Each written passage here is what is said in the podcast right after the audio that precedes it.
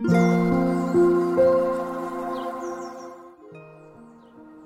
さんこんにちは、なおこです。インタビューライターがお送りするつづるラジオ。このチャンネルでは取材や執筆を通して学んだことフリーランスの暮らしやキャリアについてお話ししています。今日は3月17日金曜日です。皆さんいかがお過ごしでしょうか？今日はですねあの先日えー、映画を見てきたのでその映画の感想をお話ししたいなと思います。でその映画のタイトルが「自立への道」という映画でまああのドキュメンタリー映画になっております。で内容をちょっとご紹介するともともと不登校だったあの方たち、まあ、小学校中学校と学校にえー、まあ、期間はそれぞれですけれども行ってない方が、まあ、今、えー、20代30代になっていてその方たちにインタビューをしているっていう、まあ、映画です。まあ、本当にあのまああのお母さんも含めて不登校の子供のお母さんも含めて9人の方に、ま、順番にお話を聞いているっていうまあただただそれだけのあのそれだけって言ったらあれですけれども本当にあのいろんな方に話を聞いているっていう映画なんですね。でそれを、えー、見てきました。でこの映画はもともと中学校の美術の先生美術の先生をしていた方がその自分であの取材をして作った映画なんですね。であの全国で呼ばれたところにこの映画を持って行って上映をしてそこで座談会をしたりみたいなことをされている方です。はい種さんという方です。種牧雄さんという方です。まあおそらく本名ではないと思うんですけれども、まあ、種牧雄さんという方がやっております。まあ私自身もまあもともと教員をやっていて、やっぱりあの学校教育のことに対してはいろいろとあの感じることがあって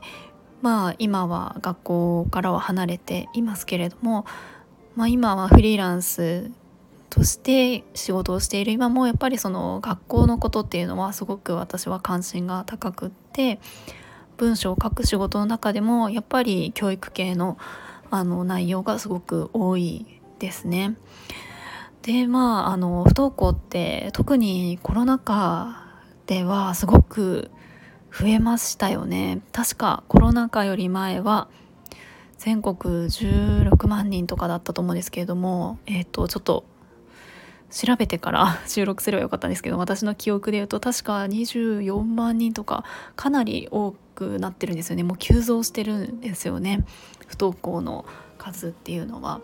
でやっぱりあの昔は不登校ではなくて登校拒否っていう言葉でやっぱり学校に行くっていうのが大前提としてあったのでやっぱり親も行かせないといけないとか学校に行けない子供っていうのは何か問題があるみたいなそういうふうに捉えられてきたと思うんですね。でその要素ってまだまだ残ってるなと思うんですけれどもやっぱりこれだけ不登校が増えていって一人一人の話を聞いていった時に果たして本当にその子に問題があるのかっていうとやっぱりそれってちょっと疑問だなと思うところがありますしやっぱり学校教育の中身もやっぱり変わっていかなきゃいけないなっていうのは私は自分が教員をやっている時も今もすごく感じていることです。で、えっとまあ、ただその不登校って言ったら学校にまあ多くマジョリティは行くわけですよね。で行かないってなった時にやっぱり多くは多くというかよくあの聞く不安としてはあの勉強がこうできないまま大人になるんじゃないかとか教養のない人になるんじゃないかとか社会性が身につかないんじゃないかとか何かいろんなその不安なことってやっぱり出てくると思うんですよね。なんかそういったところにも何て言うかちょっとこう答えではないですけれどもこの映画を見ると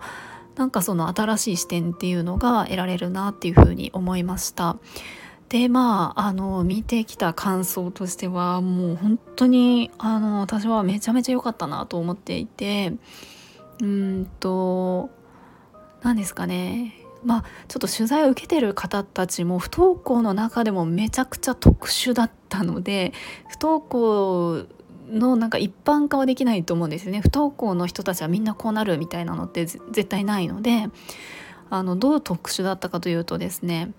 あのそもそもその生まれ育った家が自給自足生活をしているという家庭で子供が結構いる家庭だったんですけど何人だったかな？5人くらいいたかな？ちょっと多いんですけど、まあ、みんなあの学校に行ってなくって、まあ、そもそもその、まあ、両親がおられるんですけど、えーと、電気とかガスとかもないみたいな感じでもう家を作るとこも自分たちでもちろん野菜とかを育ててで、まあ、火も起こすしその何て言うかあのすごいですよね。ガスとかもどうしてるかって言ったらなんかあの何ですかその排泄しますよねトイレで。排泄物から出るメタンガスでなんかそれをなんか装置みたいなの作ってガスそこからガスを作る。あのガスとして使うみたいななんかもうちょっと想像を超えるんですけれどもそもそもそういう暮らしをしている家庭で育っていてまあなんかそれはなんか学校とか行かなそうと言ったらあれですけどもかなり特殊なのでなんかそういうところであの育っている子どもたちだったんですね。であの家にいるのでそこで本当にこう生きるため暮らしていくためのことを家でこうやっていくわけですね。そうやって生まれ育っていって、まあ、今20代とか30代で、まあ、それぞれあのもちろんそういった家庭ので育った子もいれば別にあの自給自足じゃない家庭の子もいたんですけれども、まあ、今はそれぞれ仕事をしていたりとかしてあの、まあ、振り返っているわけですね。うん、であの、まあ、これは私の印象ですけれどもなんかその教養がないとか社会性がないとかもうなんか覆るというか全くそんなものは感じなくてむしろめちゃくちゃたくましいなっていう風に感じました、えー、特に印象に残ったのがですねその生きるために必要なことって何ですかみたいな質問があったんですよね。で皆さんはこの答えってどう答えますか？この問いに対して生きるために必要なこと。なんかいろんな力がありますけれどもコミュニケーション取る力とかなんかいろいろあると思うんですよね。その最低限の知識教養とか。でなんかそのインタビューを受けていた一人の方の答えが生きるために必要なこと何ですかって言ったらまず火を起こせることっていうふうに答えていたんですね。火を起こせることで自分で食べ物を作れること家を建てられることみたいな感じで、まあ、本当にでその方全部できるんですよね。まあ自給自足生活をしているので。なんかもううんこっちの想像を超えるというか、まあ、私は火起こせないですし野菜もそんな育ててないし家も建てられないなと思ってもちろん今っていろんなこう社会が発展していったからそういったものを何て言うかあの分業というかそれぞれあのできることをやっていってなんかお金を払って誰かの力を借りるとかなっていますけれども本当の意味で何て言うか生きていく衣食住っていう意味で生きる力みたいなのってあ全然ないなみたいな感じで思ったんですよね。あもちろんそれがじゃあ今の現代社会でみんなその力が必要かって言ったら別にそうじゃないかもしれないんですけれどもなんかそのインタビュー答えてる方の話を聞いていると何て言うかその学校で学ぶっていうあのことだけではないなって思ったんですよねその学びっていうのは。やっぱり自分がその学校には行ってていなくてあの自分の家庭の中での体験からすごくいろんなことを学んでいるしもうあの自立してるんですよね。自分で考えて行動するとかっていう力が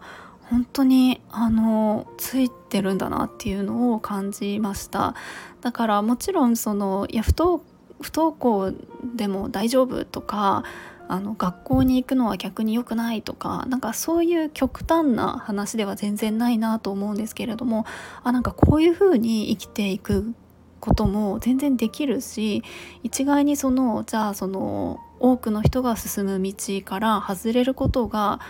それが危ないこと不安なことでは決してないなっていうふうに感じました。もちろんその多くの人が選択しない方の道を選ぶ大変さっていうのもあるかもしれないけれどもなんか可能性はすごくたくさんあるなっていうふうに、えー、思いました。はいそんな映画です。ちょっとですねなんか YouTube とかもちょっと